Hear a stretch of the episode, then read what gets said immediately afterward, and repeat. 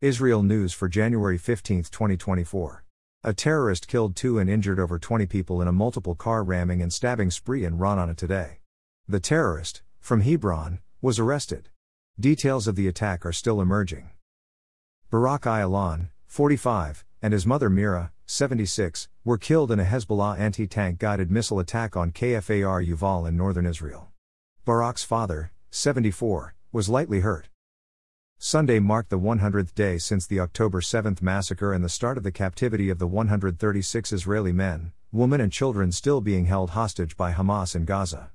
Hamas released a new propaganda video featuring three Israeli hostages Noa Argamani, Yossi Sharabi, and Itai Svirsky. It is not clear when the video was taken.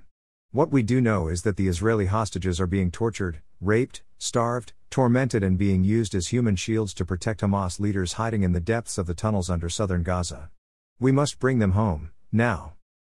As part of a deal reached with Hamas, 40 hostages will receive critical medication in exchange for Israel allowing more humanitarian aid into Gaza.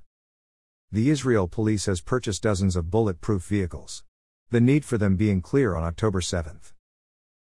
Thanks for listening to the Israel AM News Summary. To receive the Israel AM News Summary directly in your inbox, subscribe at www.israelam.com.